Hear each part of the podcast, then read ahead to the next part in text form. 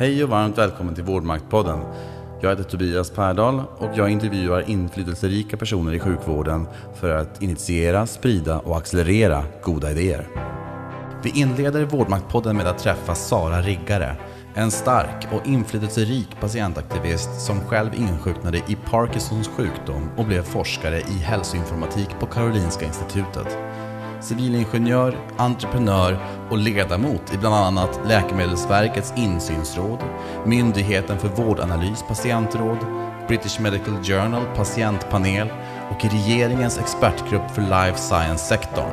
År 2015 blev hon utsedd till första plats på medtech-världens maktlista.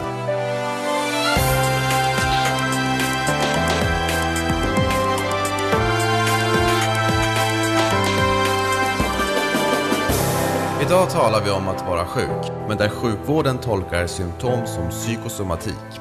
Att mäta och värdera utfall i vården. Om vad det innebär att ha patientens perspektiv i centrum. Om att se patienten som resurs och inte som belastning. Ja, och mycket annat såklart. Varmt välkommen till Vårdmaktpodden, Sara Riggare. Tack. Olika dagar är olika jobbiga för dig, har jag förstått. Mm, det hur, mår, hur mår du idag? Jag mår bra idag. De flesta dagar mår jag bra, eh, men sen så kommer ibland ett litet bakslag. Oftast vet jag varför och kan förstå det, men oftast, ibland, sällan så är det oväntat. De tidigare gånger som vi har träffats och samtalat så har jag alltid gått ifrån de mötena och grubblat väldigt mycket på det du har sagt. Det har jag frågat några andra som har lärt känna dig lite grann och de alla instämmer i det, att du har en väldigt bra förmåga att uttrycka dig kring hur man som patient blir förbisedd ofta i sjukvården. Mm. Ja, det, var, det är både roligt och tråkigt att höra såklart. Jag skulle såklart önska att det inte var så, men det är ju roligt att höra att jag lyckas med det jag försöker göra. Nu under hösten så tillbringade du eh, tillsammans med andra internationella nyckelpersoner i, i sjukvården på Schloss eh, Leopoldskron i Salzburg, också känt för Sound of Music-slottet. Kan du berätta om sammanhanget och vad ni kom fram till där? Det var en väldigt intressant blandning folk och vi var inbjudna för att diskutera kring data i vården. Can it revolutionize healthcare? Men konkret var väl det att vi som var där blev lite mer, vi fick lite fördjupning i vad problemen ligger och vad skulle kunna vara vägen framåt. Vilka var det som var där? Folk från Mayo Clinic, från Dartmouth Institute i USA, från olika andra delar i världen. Vi hade bland annat en, ett inspel från en, en hälsominister i Zimbabwe på, via Skype, vilket var rätt spännande. Folk som verkligen, verkligen, verkligen kan data inte någon vårdbakgrund egentligen, men som används liksom för att cruncha stora siffror till eh, sjukhuschefer, till eh, forskare, till eh, eh non-profit personer. Och du? Och ja, hur sjutton gick det till kan man undra. Men du, du är ju ett namn i de här sammanhangen och internationellt kanske i synnerhet. Du är ju ofta i USA och um, är engagerad i alla möjliga olika sammanhang, kongresser och... Absolut, det har blivit en del sånt. Jag har faktiskt redan i år varit i USA tre gånger, vilket är egentligen lite för mycket. Det hade jag inte väntat mig när jag gick in i det här för sex, sju år sedan. Absolut inte. Det hade jag inte ens kunnat drömma om att det skulle bli så här. Du sa vid något tillfälle att du, du är nästan besatt av att mäta och utvärdera. Var du det även som liten? Jag har alltid gillat att sortera, göra listor, räkna, kategorisera. Som vad då? När du var liten, vad sorterade du då? En sak som jag gjorde som jag nästan skäms lite för är att en gång fick jag för mig att jag skulle sortera, eh, jag såg att korten i en Trivial Pursuit-låda, fanns, det fanns siffror på dem. Så jag sorterade dem i nummerordning. Lite, lite på den nivån är det. Min pappa jobbade inom bankvärlden och han var, han var absolut likadan. Han och jag kunde sitta, han, han tyckte det var väldigt roligt och, och med siffror också. Då hade man så här clearingnummer för, för bankerna och då kunde han ge mig boken med listorna med clearingnummer. Så skulle jag då förhöra honom, jag skulle säga, jag skulle säga en bank, ett, ett, en ort och så skulle han säga clearingnumret och tvärtom. Så, det tyckte, så jag kan fortfarande en del clearingnummer inom Sparbanken utan till. Och det är, 30, det är 40 år senare, 35 år senare så det så det, det, är lite, det, är lite, det är lite nördigt på en helt galen nivå, men så, så är det. Och så blev jag ingenjör också. Så det... Var pluggade du? På KTH i Stockholm. Vad var roligast under studietiden? Det roligaste, det är ju gemenskapen man får. Och fortfarande när jag går upp på KTHs område så känns det ju som att komma hem. Det är lite galet, men ändå var det ett fåtal år för väldigt, väldigt länge sedan. Jag började där 1989. Jag träffade min man där. Vi har varit tillsammans sedan dess. Det, det är såklart allra roligaste. Och alla vänner jag fortfarande har kvar därifrån. Du var anställd på ett bolag som heter Kermakta Konsult. Vad gör eh, bolaget? Miljöriskbedömningar och scenarioanalyser inom förorenad mark. Hur olika föroreningar rör sig i marken. Och vatten och luft och gör simuleringar och, och ser hur, vad är farligt, vad kan man ta bort, vad, vad ska man göra för åtgärd. Finns det någonting som sjukvården kan lära sig? Absolut. Jag hade en känsla av att det skulle kunna hjälpa vården att bli lite mer ingenjörsmässig. Jag blev ju helt chockad faktiskt, ärligt talat, de första veckorna på, när jag, på KI. När jag insåg att för, för vården var processer något nytt. Jag tycker att Anders Ekholm är en fantastisk person. Han pratar ofta om, om ett ramverk som pratar om olika typer av organismer, system. Och där, där det går från enkla via komplicerade, komplexa till kaotiska. Och de enkla processerna kan man, eller de enkla kan man göra process, det är industritänk. Och det, det, väldigt mycket i vården är av den typen. Om man till exempel ska sy ett, ett, ett sår. Så det, det, går att göra som en process utan problem. Sen finns det andra saker som måste behandlas på andra sätt. Men att, att man jobbar med processer betyder inte att man inte jobbar med människor. Självklart inte. Men det, det, det ena utesluter inte det andra. Anders Ekholm är för övrigt en... Uh... Han är vice vd på Institutet för framtidsstudier och en väldigt, väldigt visionär tänkare när det gäller de här bitarna med hur man kan förbättra vården och omsorgen och hela beslutsfattandet egentligen. Vill du dela med dig om hur du upptäckte att det var något som inte stämde? Mm. Och som du senare förstått att det var symptom eller tidigare tecken på Parkinson? Ja, eh, jag var ungefär 13 år. Och jag var på höstlov i, i Norrland, där släktingar till mig bor fortfarande och där jag tillbringar många somrar och vintrar och många lov. Vi var på en, en, ett Folkets hus och mina släktingar uppträdde, spelade musik, fiol, dragspel, sjöng. Och alla i salen stampade takten och klappade händerna i takt till musiken. Och jag ville såklart göra samma sak. Och att klappa händer gick bra, men när jag skulle stampa takten så, så var det något som inte stämde i mina fotleder. Det kändes, det var helt dött. Det kändes som att, att eh, signalerna inte kunde gå fram från hjärnan till foten, vilket ju faktiskt var precis det det var. Men det visste jag inte då. Men det var det första jag upplevde. Hur brukar du förklara för, för andra vad Parkinson är för någon sjukdom? det, om man ska beskriva det som jag ser på det, så skulle jag säga att Parkinson gör att vi, om man saknar dopamin i hjärnan, vilket vi med Parkinson gör, så har man svårt med initiativ.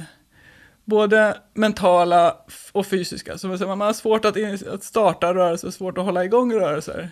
Men det kan också drabba eh, hjärnan, mentala funktioner på, på liknande sätt. Men det är en extremt individuell sjukdom, förmodligen den mest individuella sjukdomen som finns. Man har svårt att, att starta rörelser, svårt att hålla igång rörelser. Men det kan också drabba eh, hjärnan, mentala funktioner på, på liknande sätt. Hur upplevde du att du fick stöd och hjälp eh, av sjukvården under tiden som du hade symptom på Parkinson, men ännu inte fått diagnosen? det är en intressant fråga. Jag, första gången jag var hos neurolog någonsin i mitt liv, och då var jag 16 år, han undersökte mig och sa, det är inget fel på dig, det du upplever är helt psykosomatiskt eftersom jag då har begärt ut min journal långt, långt senare så vet jag att där står eventuellt en, en hereditär dystoni. Men det var inget han sa till mig och, och jag, jag tycker det var rätt i det, i det läget att han inte gjorde det. Jag förstår också att han inte att han sa som han sa, för att i 99 fall av 100 så när en tonårsflicka söker för diffusa symptom som man inte kan, som är svårt att avgöra på en kvart, som, de, som man ändå har i undersökningen, så är det psykosomatiskt. Sen råkade mitt fall vara det fallet som var fel. Och sånt händer, men, men eh, så stödet var obefintligt skulle jag säga. Hur var det? Kände jag mig ju väldigt, väldigt eh, besviken. Alltså det kändes ju väldigt jobbigt eh, att inte bli trodd. Samtidigt som jag såklart ville att det inte skulle vara något fel så visste jag ju att han, jag visste ju ändå att han hade fel. Jag visste ju att det var något som inte stämde. Jag kände mig väldigt, väldigt liten. Samtidigt tycker jag det var väldigt, väldigt bra att jag inte fick diagnosen Parkinson i tonåren. Varför då? Eftersom både... Eftersom synen på Parkinson är så... Är så um, stigmatiserande? Ja, stigmatiserande och felaktig. Även bland folk i allmänhet som inte haft någon anledning att gräva djupare i det, som jag ju har. Um, så, är det, så hade jag fått en sån diagnos som så väldigt tydligt förknippas med äldre, när jag var tonåring så hade jag nog inte varit där jag är nu. Det hade blivit en självuppfyllande profetia.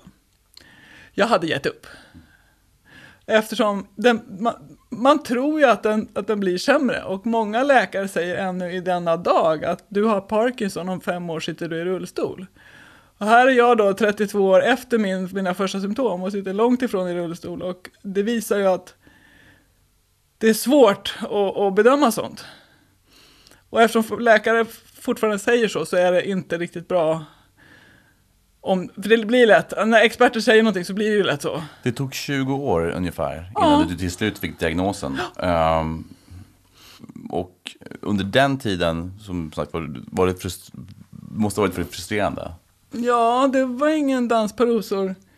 Um, det, det, jag, jag, pluggade ju under den här tiden då eh, på KTH kemi. Och det är klart att labba var ju inte helt enkelt med de här stela handlederna som jag hade utan medicin. Som jag, jag hade ingen medicinering på den tiden.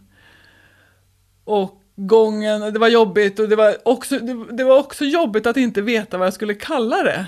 Alltså det var jobbigt att inte ha någon riktig diagnos, vilket jag inte hade länge. Men sökte du hjälp fler gånger? Eller? Ja, Ja, ungefär två år efter första tillfället så, så var jag till samma neurolog igen och då, så hade, då sa han, jo men då hade jag det här dystoni då som är, dels är det ett Parkinson-symptom men sen är det en grupp sjukdomar av sig självt också.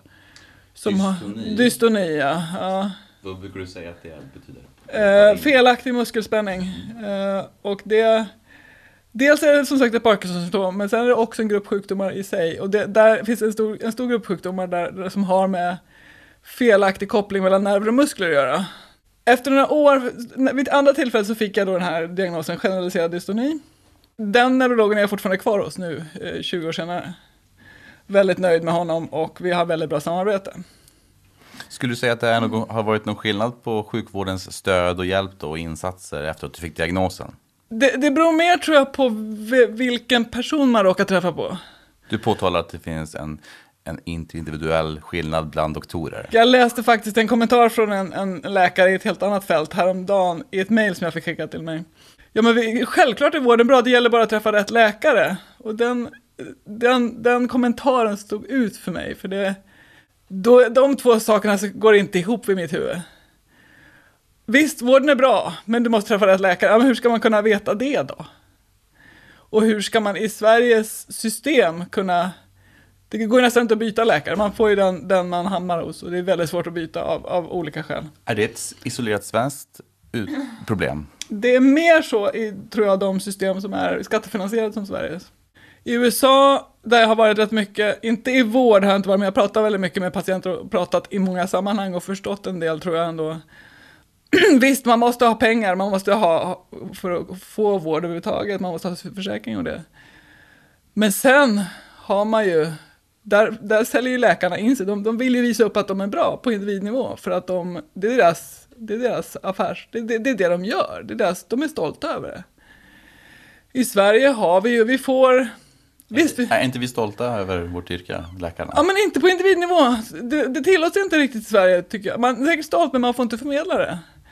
Man får inte tävla om patienter, och det tycker jag i och för sig är bra. Men man får inte heller visa upp sina styrkor på individnivå, för det, det är inte riktigt i den svenska kulturen. Och vårt skattefinansierade system är självklart jätte, jättebra. Alltså jag ser, varje gång jag hämtar ut mina mediciner så är jag väldigt glad att bo i Sverige. Särskilt när jag jämför med hur, hur, mina vänner i USA har det och de, inte, de får välja mellan att äta och skaffa medicin. Liksom. Det är liksom inte riktigt mänskligt värdigt. Men det finns såklart förbättringar att göra i det svenska systemet. För att de här, vi är inte kunder, utan vi, vi får den, um, vi hamnar i en kö, vi får vård, men vi vet inte om det är den bästa vården vi kan få, för att det går inte att ta reda på. På senare tid har jag insett att vården i Sverige handlar väldigt mycket om grindvakter. Vi har ett allmänt finansierat system och då har man satt till så att man behöver ha någon kontrollfunktion, såklart. Det är rimligt. Där man ser, okej, okay, du har rätt, du, har, du behöver inte. Men det ligger också underförstått i det där att, att patienter vill ha mer än de, än de förtjänar, mer än de behöver. Alla, vill ha, alla patienter vill ha så mycket vård som möjligt. Vilka är grindvakterna? Ja, uh, det, det är systemet och sen är det personer. Väldigt mycket små på varje vården. Till exempel så en, en vän som har en, en, eh, en annan sjukdom hade då en känsla av att hen hade eh, urinvägsinfektion och fick tillbringa en hel arbetsdag för att försöka övertala sju stycken olika sjuksköterskor att för att få ta ett prov på bakterier i urinen. Hur mycket kan ett sånt prov kosta? 50 öre, inte vet jag, själva, själva provstickan. Och de, de vägrade. Nej, nej, det, det är din andra sjukdom, det, det här, det, det, det är inte relaterat. Och till slut var det någon som förbarmade sig och som då lät göra ett prov och då visade det sig vara jättemycket bakterier i urinen. Och när väl data fanns, då var det inga problem att få antibiotikabehandling. Men grindvakterna hindrar ofta tillgång till data, att, att ta, ta, fram data för att fatta beslut. Och det är, helt, det är helt eh, kontraproduktivt på alla möjliga sätt. Det du beskriver är ju, skulle man kunna formulera som att man inte tar problemen på allvar. Man tror att man vet bättre än patienten. Man vet att man vet bättre. Och därför, man har makten att säga nej och då gör man det. Egentligen inte av, inte av kostnadsskäl, fast man tror säkert att man, man, man tror säkert att det är kostnadsskäl. Eller evidensskäl, eller, eller patientsäkerhetsskäl, eller integritetsskäl, vilket är ofta de trumfkort man tar till när man inte vill ändra någonting. Det händer regelbundet, upplever jag som läkare, att man faktiskt vet bättre än patienten. Absolut, och det förnekar jag absolut inte, men det gäller att, att, att, ta vara på de som vet mer. Du menar patienter som ja, vet mer, ja, som kan mer om... Ja, för att inom, det här är ett, ett begrepp som jag har jobbat på ett, ett, ett tag nu, som jag kallar spetspatienter. Patienter eller anhöriga som har, har nära kontakt med livsomvälvande sjukdom ofta, som vet och kan mer än, än normalpatienten. Och som gör mer än vården förväntar sig. Och det skulle jag vilja säga är en parallell till designvärldens lead users som kallas spetsanvändare på svenska. Lead users är väldigt, väldigt viktiga för att utveckla nya produkter och tjänster och tas tillvara och, och ger otrolig utväxling på på, på nya eh, tjänster och produkter. Är lead users ungefär de som först tar till sig ny teknik? Ja, eller det, det är en parallell till early adopters, men lead users är de som innoverar i sina egna behov. I vård och, och omsorg och forskning så, så tas inte den kompetensen tillvara någonstans i världen. Och det tror jag, det finns en inneboende förklaring som är att vården är till för att hjälpa oss som har det svårt, oss som behöver hjälp. Men det betyder inte att vi inte har något att bidra med. Och det där, det där vill jag vända på och ta vara på det här. Så jag håller på att jobba med det här konceptet spetspatienter. Och vill att Sverige ska bli först i världen på att dra nytta av det här. Vad är hälsoinformatik? Enkelt sett kan man säga att det är metoder eh, för att utvärdera och utveckla e-hälsa. Du forskar ju bland annat på hur patienter i större utsträckning kan vara delaktiga i sjukvården på olika sätt va? Ja, och det är ju inte e-hälsa kanske, eller? ja, ja, absolut. Vad har du kunnat visa med din forskning? Det jag har insett att det jag gör, eh, att ge mig själv och andra verktyg och möjligheter att vara mer aktiva. Det introducerar en störning i systemet, i, i hela vårdsystemet, som är rätt irriterande för många. Alltså dels att den skaver och liksom man, man, man undrar varför, varför är det så här? Och en del börjar tänka, okej, okay, vad, vad, är, vad, hur ska vi göra istället? Andra blir väldigt eh, ehm, säga, protektionistiska och, och tänker att nej, det här ska vi inte ändra på så. Det jag gör är, är större än vad jag trodde. Men min forskning kan man säga visar eh, att patienter hittar, vilket jag inte alls är förvånad över, men jag har också väldigt tydliga data på det, att patienter får inte sin kunskap via vården i första hand, utan via internet. Idag? Idag. Och till och med en sån sjukdom som, som ändå har så mycket äldre än Parkinson så är det så. Väldigt tydligt. Kvinnor och yngre, alltså jag tittar över under 65 och kvinnor och män, hittar ännu större utsträckning kunskap i internet, vilket inte är oväntat. Men det som är lite konstigt är att i alla andra sammanhang än, än hälsa så är det män som är mer aktiva på internet. Men hälsosammanhang, är, det är ju kvinnor som sköter hälsan i familjen, ofta. För sig själva, för sina, sin familj, för sina barn, sin make. Och det, det är väldigt intressant att det finns en, en, en skillnad där. Men du har även tittat på distansteknik och telemedicin? Jag medverkar i ett projekt i USA om, om telemedicin. Där, där har man kommit längre med telemedicin för Parkinson och man ville jämföra eh, det de kallar virtual visits med vanliga besök. Både eh, kvaliteten på besöket och utfallet, alltså resultatet av besöket. Men också eh, hur det påverkade patientens upplevelse och av hela helheten, här, inklusive restid och annat. Och även närståendes eh, intryck av det. Men det, det, det projektet har visat att distansbesöken, de är inte mer effektiva rent vårdmässigt, men de är inte heller mindre effektiva. Och de kostar ju mycket mindre, så att det, finns, det finns all anledning att, att fortsätta. De, de tittar vidare på det i USA, på det, i det projektet. Känner du till Burning Man? Ja, det är ett, ett, ett event i öken där, Nevadas öken tror jag det är. Väldigt alternativt event. Jag har några vänner som har varit där några gånger. Har du själv varit? Jag har inte varit där, nej. Skulle du vara sugen på att åka på Burning Man? Det, det är en väldigt kreativ och eh, inspirerande miljö. Ja, varför inte? Utifrån ditt patientperspektiv, vilka anser du vara sjukvårdens främsta utmaningar? Kulturförändringen.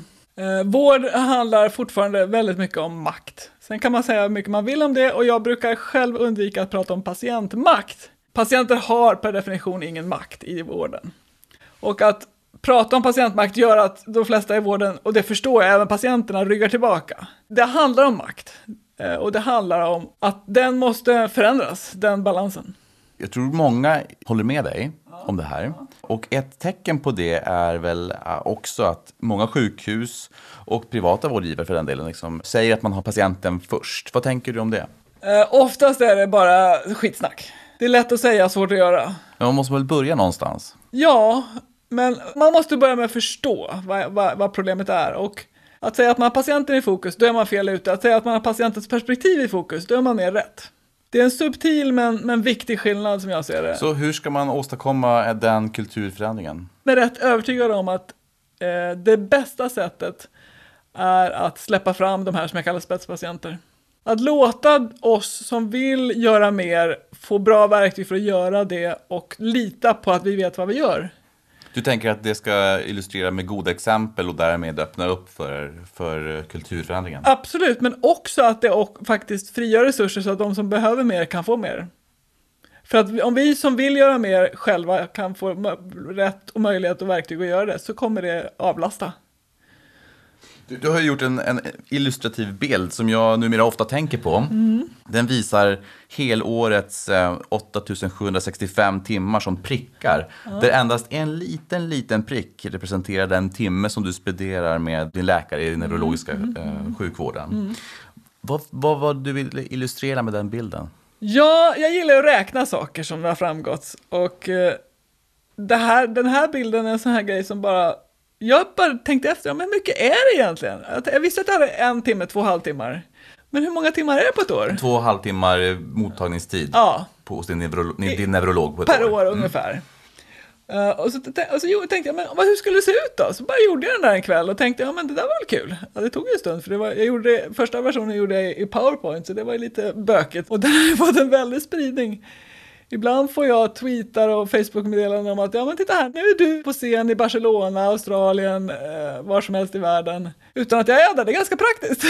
Ja, den har verkligen fått spridning. För att man ser den ofta i olika, i, i synnerhet i internationella sammanhang. eh, På Ja, vårdkonferenser ja. i USA och på många andra Det är väldigt roligt och ibland får jag frågor från, från läkare och även patienter och andra om de får använda den här bilden. Det blir jag jätteglad av. Jag har lagt upp den på min, webb, på min hemsida. Man kan använda, ladda ner den. Finns på fyra språk än så länge. Jag har fler språk men jag har inte, hunnit, jag har inte tagit, kommit för att göra det. Men... Och jag länkar till den bilden Ja, också på min hemsida här. Och den får man använda jättegärna och utan att göra något mer. Man behöver inte tala om det för mig någonting. Det är bara att använda den. Den är Creative Commons. Men återigen, vad, vad var det du ville illustrera med bilden? Det var inte kopplat till att påpeka någon form av korrelation till vikten av egenvård? eller Nej, inte från början. Nej. Inte, det har liksom, det har, det har, för mig var det så självklart så det har liksom växt fram sen att jaha, just det, men det är klart. För det är ju det, jag vill ju inte ha fler röda prickar i min verklighet. Jag vill vara så lite som i vården som möjligt. Men då inser jag att ju, ju bättre jag kan göra, göra verkstad av min egen vård, desto mindre tid i vården behöver jag. Det finns en väldigt tydligt perspektivskillnad där. Ni som jobbar i vården, ni har ju valt det för att ni vill hjälpa folk. Det är liksom ert yrke. Eh, men vi som är patienter, vi vill ju allt, helst av allt vara precis vart som helst annars, utom i vården. För vi vill ju inte vara sjuka, de allra, allra flesta av oss. Jag har också lekt med tanken på att göra, eller jag har gjort några gånger, fundera på ja, vårdpersonals bild då, hur skulle den se ut? Kanske åtta prickar per, per dag, per, per vardag, som är, skulle vara röda då, liksom vårdmöte. Och sen de blåa prickarna för er är ju ert liv. Så ni går ju hem, ni, blir, ni, ni går ju från jobbet, vi, går, vi som har kroniska sjukdomar, komplicerade kroniska sjukdomar, vi slutar ju aldrig jobba. Vi har ju alltid jobb att göra. Och sen självklart vet jag att det finns många som är både läkare och vårdpersonal och har kroniska sjukdomar, självklart. Men det handlar också om vilket man, vilket man lyfter fram. Det finns ett underbart uttryck som, kallar, som heter öppet egenerfaren. Det kom fram i psykiatrin eh, där man har en yrkeskategori där man måste vara öppet egenerfaren för att bli anställd som sådan. Men det händer något när man sätter det först. Det är många som säger, ja men vi är alla patienter någon gång. Sure, men är alla öppet egenerfarna? Inte så mycket.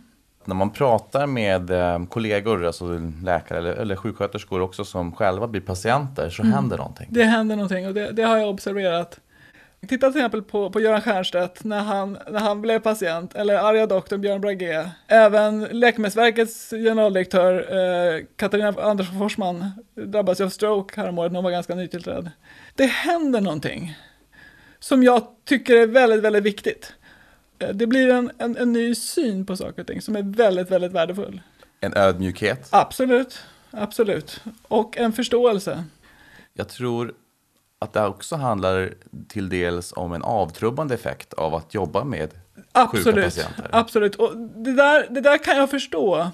Det är en naturlig eh, försvarsmekanism, för det tar väldigt mycket energi att bara leva sig in i det. Det här slog mig väldigt tydligt när jag jobbade i Tanzania mm. eh, på ett universitetssjukhus i Dar es Salaam. Mm. När jag kom dit först och såg den utbredda misären mm. och de fruktansvärda sjukdomarna som barn och patienter har drabbats av så tyckte jag det var fruktansvärt ja, jobbigt att se. Ja, ja. Efter tre månader så var jag luttrad. Och det är samma sak precis när man börjar jobba i sjukvården, att man tycker mm. det är mm. väldigt... Man, man, man, tar till sig man tar till sig väldigt mm. mycket och sen så blir man avtrubbad. Jag tror det är väldigt mänskligt. Men måste man bli avtrubbad tror du?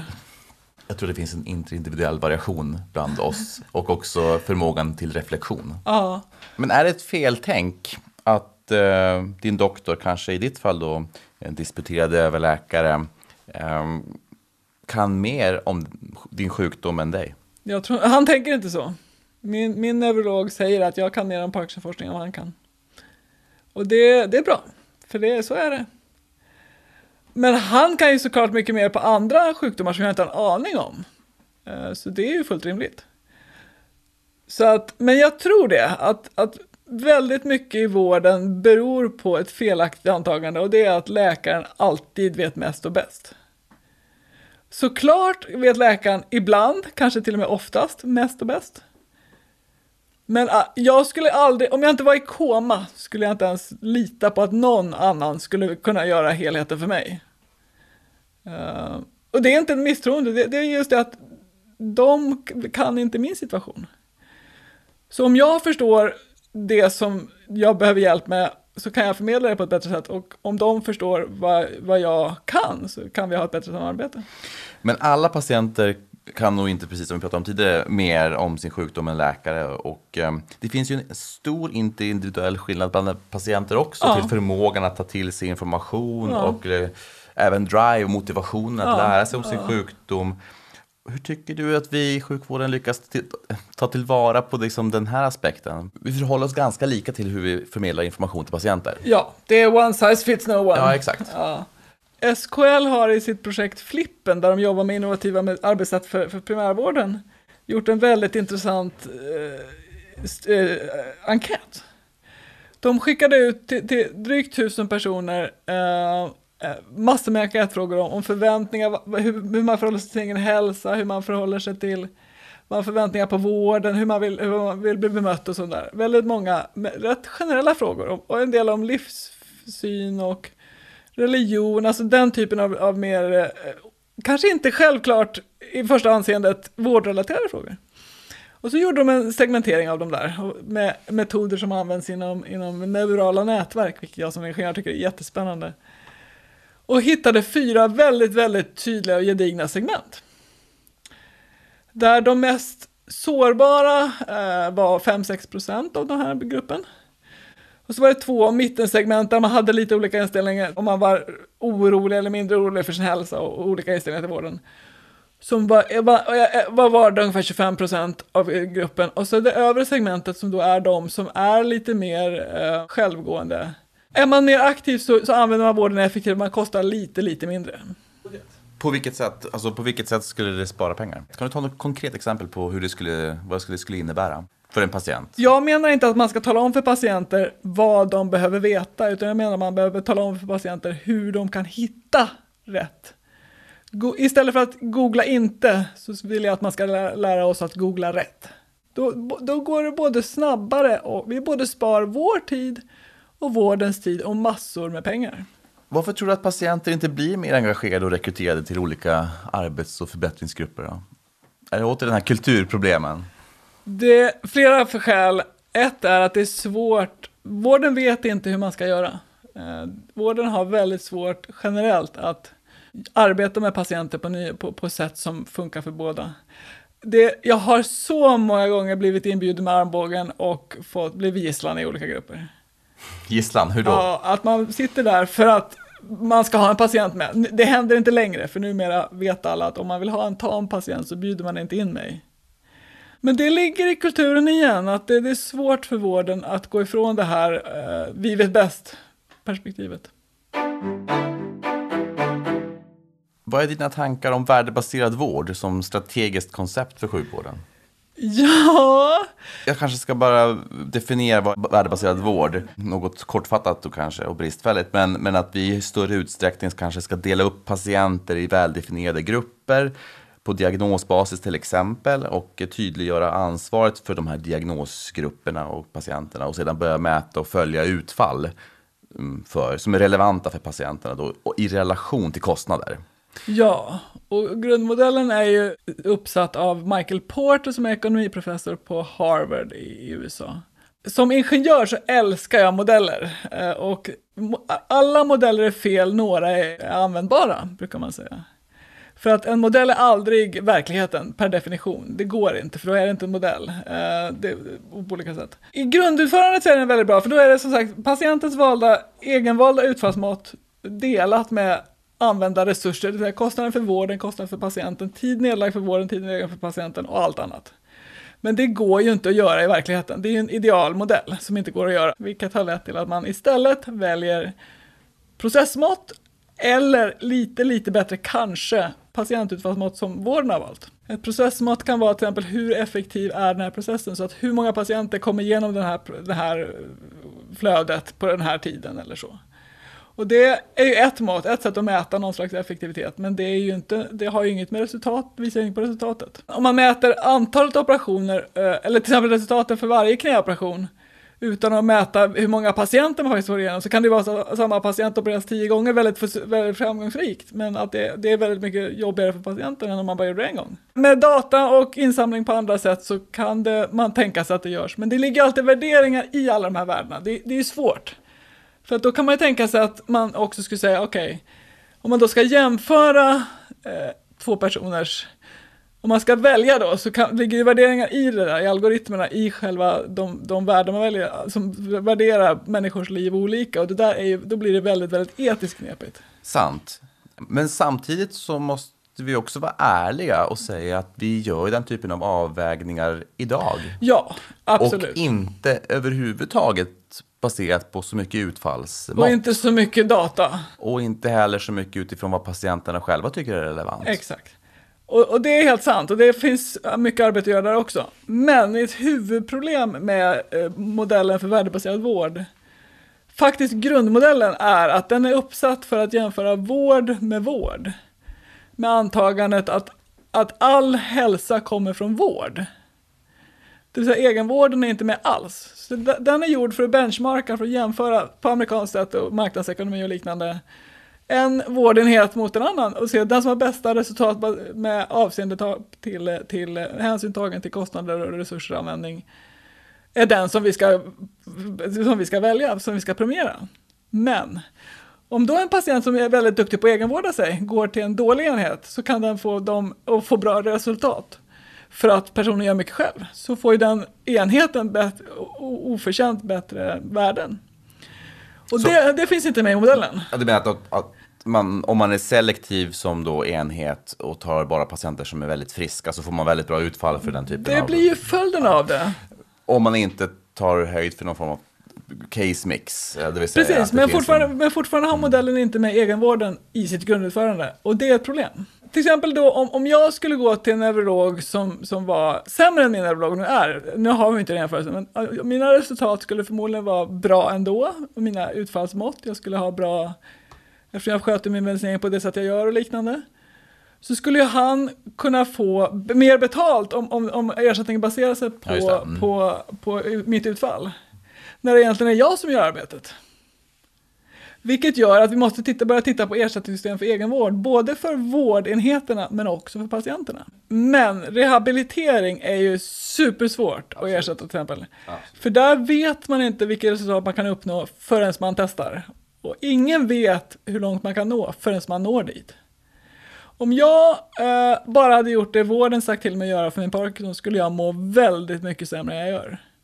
Jag har testat olika saker på eget initiativ. Jag, lägger, jag har lagt tusentals kronor i år på att, att komma fram till det fysiska eh, tillstånd jag har nu. Där jag faktiskt i så gott som alla tillfällen kan hantera min freezing of gate, vilket jag inte kunde för två år sedan. Man uppmanar ju att patienten ska ha en tydlig roll i de här sammanhangen och sitta med i de här grupperna eh, som vi pratade om tidigare. Ja. Du Vad är dina tänker de tankar här- om det? Alltså det, det är helt rätt tänkt. Det går ju inte att göra på något annat sätt. Men eh, jag ser också utmaningar där såklart. Det är ju så här att allt arbete som vi gör just nu, alla projekt inom, över hela världen ska jag säga i stort sett, inom vårdförbättring, är, resulterar, syftar till eh, eh, förbättringar av det nuvarande systemet. Samtidigt som vi alla, eller väldigt många i alla fall, är överens om att vi behöver ett nytt system. Men ingen tar sig tid att bygga det nya systemet eller vågar eller har, har den, den drivkraften för att vi vet inte hur det kommer att se ut. Därför är det i, i vårdsammanhang väldigt mycket svårare att tänka sig en disruptiv omdaning eh, som, som till exempel Skype har lett till för, för telefonindustrin eller, eller Spotify har gjort för, för musikbranschen. För att det är så reglerat eh, inom vård och hälsa av förklarliga skäl. Därför kommer vi inte kunna bygga den nya vården om vi inte har starka patienter först. Vi behöver, vi behöver få till spetspatienterna för att hjälpa till att bygga den nya vården. Det måste till patienter som tar, som tar, tar, tar initiativ. Vi kan, alltså, det går inte att vänta på att, att vården ska ändra sig och förbättra sig själv. Det går inte. Vi måste göra något annat. Det finns ett citat som jag gillar eh, av en, en eh, engelsk, länge, länge sedan, en eh, parlamentsledamot. Edward Lytton tror jag, någonting sånt. A, a reform is a correction of abuses. A revolution is a transfer of power. Och det är det det handlar om. Vi kan inte reformera vården, vi måste revolutionera vården. Och det kan inte göras inifrån. Vad tänker du om sjukvårdspolitikernas roll i det här då? Det är de som har möjlighet att fatta de modiga och nödvändiga besluten. Vilka beslut är det som måste till? Det kommer en rapport ganska snart där vi har lite förslag på det här, i det här projektet som då handlar om digitaliseringens transformativa kraft från Institutet för framtidsstudier. Där vi föreslår en rad åtgärder, eller pekar på en del av åtgärder som, som vi tror är nödvändiga för att man ska kunna nå den vision vi målar upp i rapporten.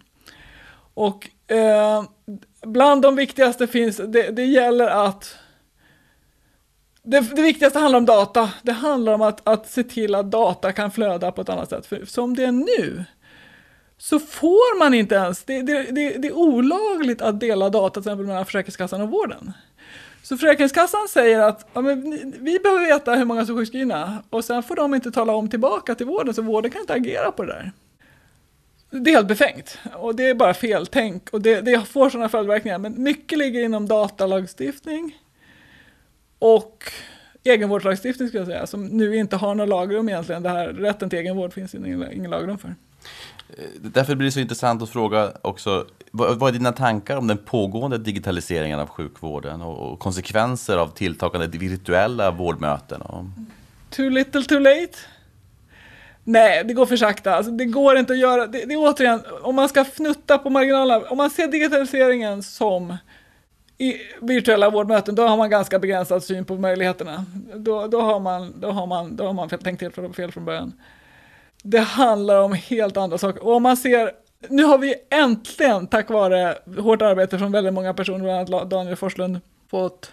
Daniel Forslund är innovationsråd i Stockholms läns landsting. Yes. Um, och har en bakgrund som uh, bland annat jobbat mycket på Vinnova med innovationer. Och socialdepartementet.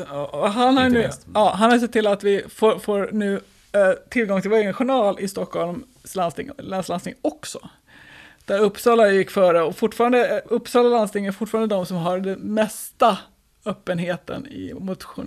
De har varit och är progressiva egentligen sedan länge tillbaka. Och det har ju inte med läkarna att göra kan vi säga. Absolut inte. Och jag har länge sagt att jag vill söka eh, medicinsk asyl i Uppsala för att få tillgång till min journal.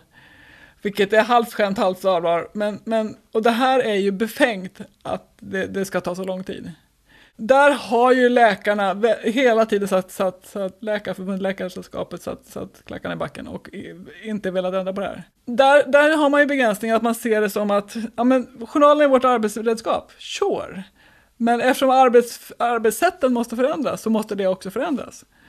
Om vi ska kunna jobba tillsammans och vara, vara en, en vård för framtiden så måste vi ha samma data. Det går inte annars. Det är helt orimligt att tänka sig något annat. Det är en början, men, men det, det, är för, det är för små steg hela tiden. Vad anser du om Göran Stiernstedts uh, utredning Effektiv sjukvård? Den, den, är, den är intressant, den är lovande och det finns många bra förslag i den. Um, Håller du med om att man borde satsa stort på primärvården och flytta resurser från, från sluten nej. sjukvården? Eller ja och nej. Uh, jag, håller jag håller inte med om det eh, förslag där man säger att man ska, man ska remiss, ha remisstvång på, på, på akutvård. Eh, det, det, tanken är ju, jag förstår tanken, det är ju det att man ska slippa de här uh, okynnesbesöken på akuten. Men det är återigen, då har man ju dragit alla patienter över samma kam. Eh, och det kommer leda till mer kostnader tror jag. Om man, om man istället tar vara på spetspatienter och, och, och gör på det sättet så, så tror jag det blir bättre. Jag träffade en läkare, jag pratade på en, en, en, en podcast på British Medical Journal häromåret. Då var det en läkare som sa det att det är aldrig patienten, vi pratar om patient, patientcentrerad vård. Det är aldrig patientens fel om den söker på fel nivå. Det tycker jag är rätt bra inställning. För att om man försöker laga ett datasystem genom att lägga på mer kontrollfunktioner så tror man jag fel ute.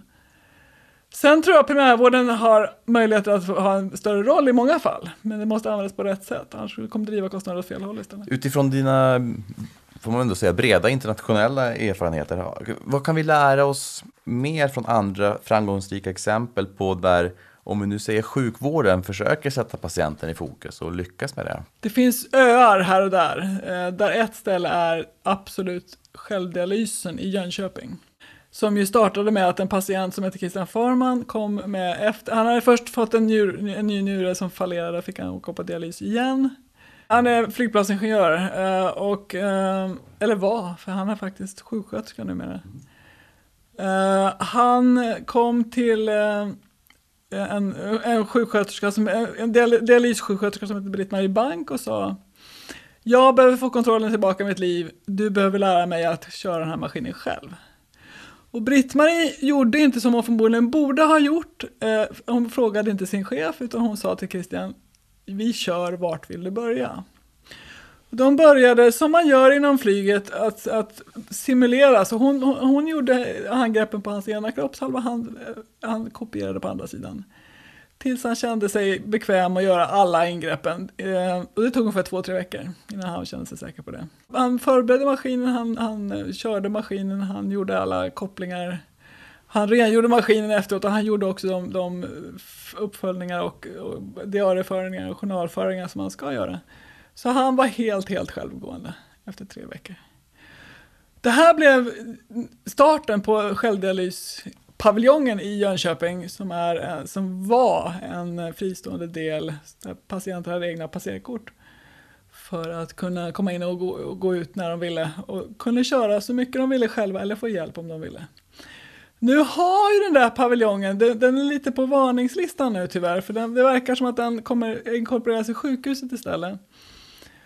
Och därmed kommer konceptet förändras och, och Britt-Marie har flyttat till en annan del av Sverige för att hon hade svårt att jobba i den miljön och Christian eh, jobbar, han jobbar inte där, han jobbar inom sjukhuset på ett annat ställe. Jag ser det som ett tydligt exempel på systemet slår tillbaka.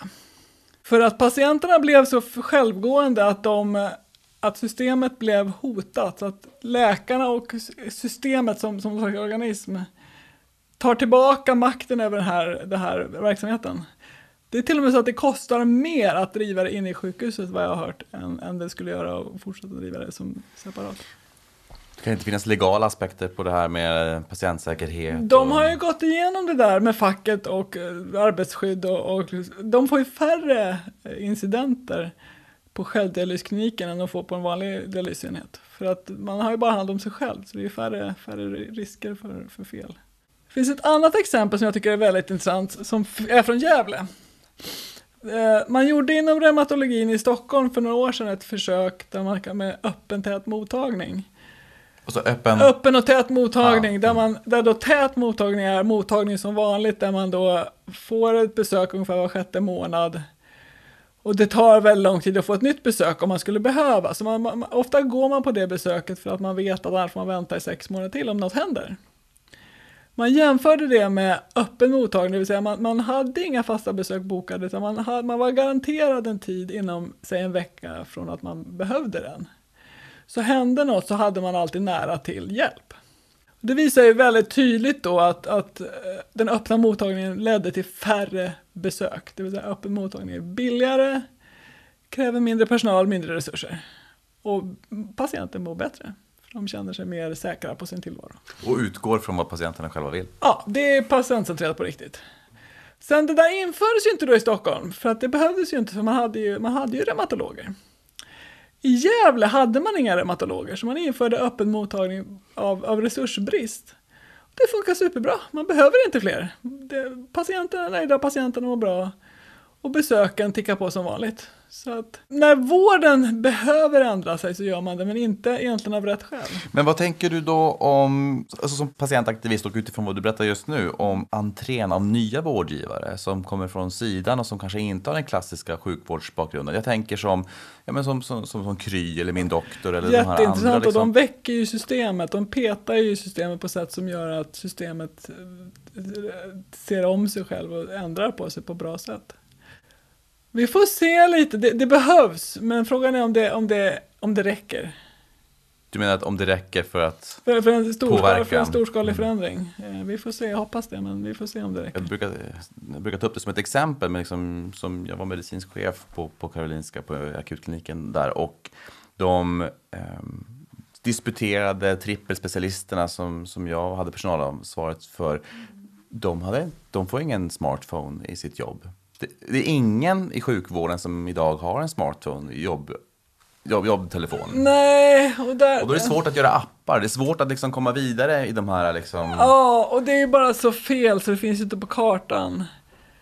Uh, så det, det, det är liksom, där finns det en enorm både frustration för, såklart inifrån, inifrån vården att, att de faktiskt, de, ni försöker ju, ni gör ju jättemycket bra saker men ni har ju inga bra verktyg. Det är helt under all kritik. Och för att tala om faxen.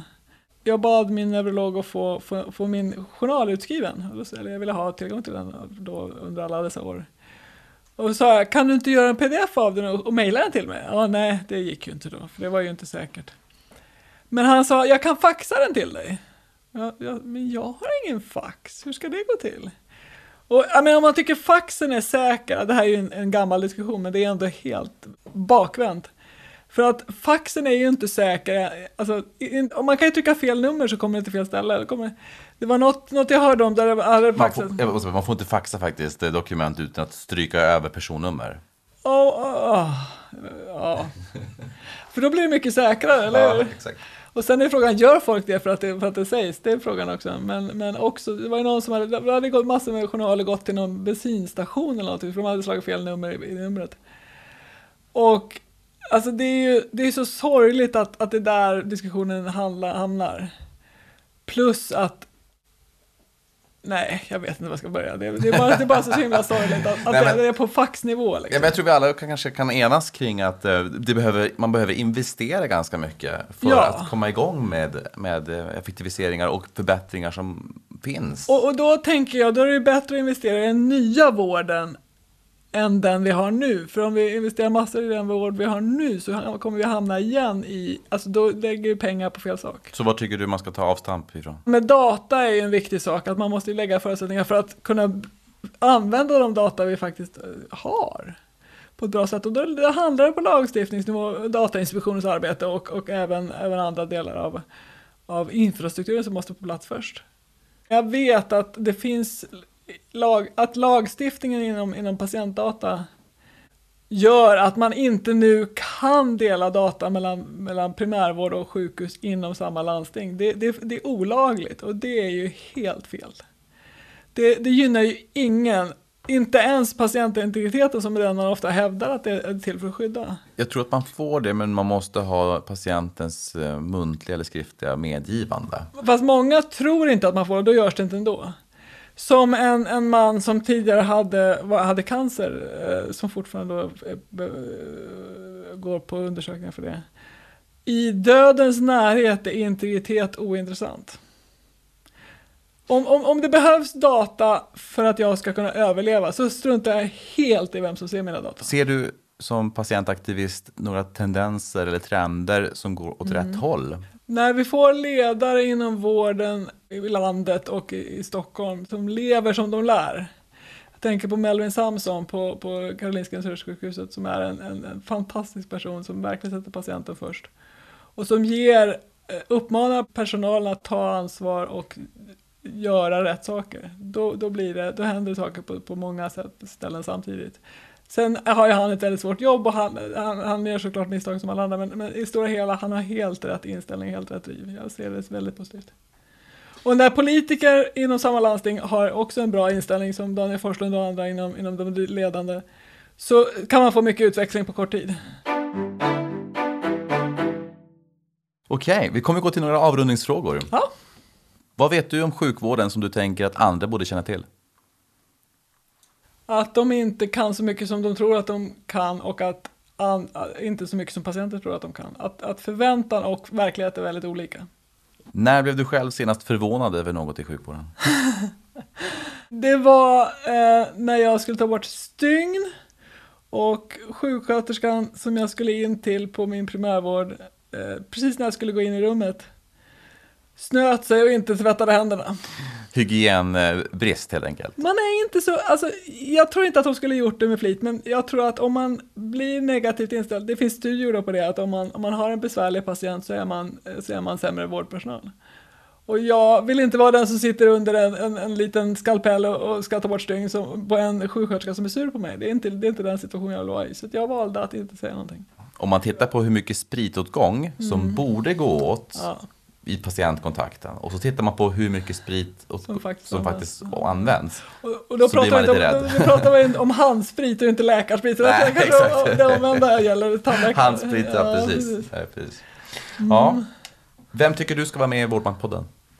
Oj, jättemånga. Eh, jag tycker eh, Åsa Steinsafir, eh, BISAM inom, inom psykiatrin, brukar inflytande som ordnare inom psykiatrin.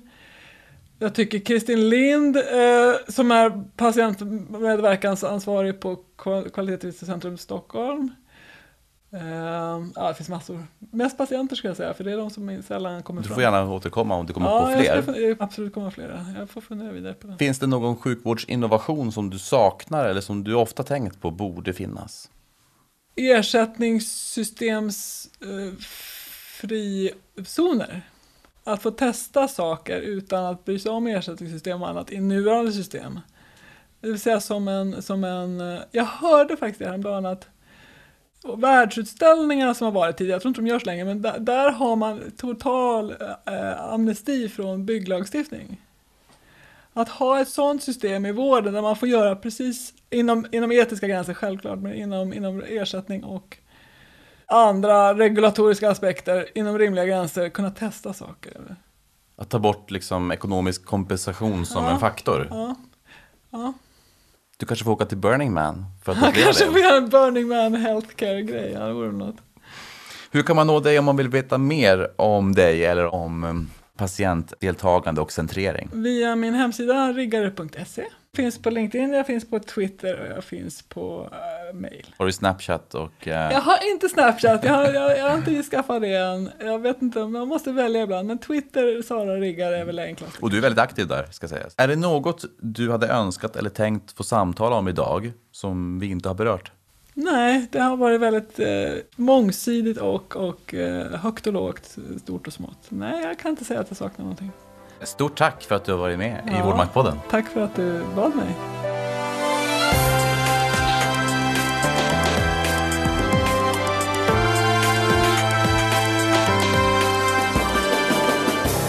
Jag hoppas att samtalet med Sara Riggare ger dig tankar och idéer. Dela gärna med dig av dem på Vårdmaktpoddens Facebook-sida. I nästa avsnitt träffar jag Göran Stiernstedt, regeringens samordnare för effektiv vård och jag hoppas att du vill lyssna.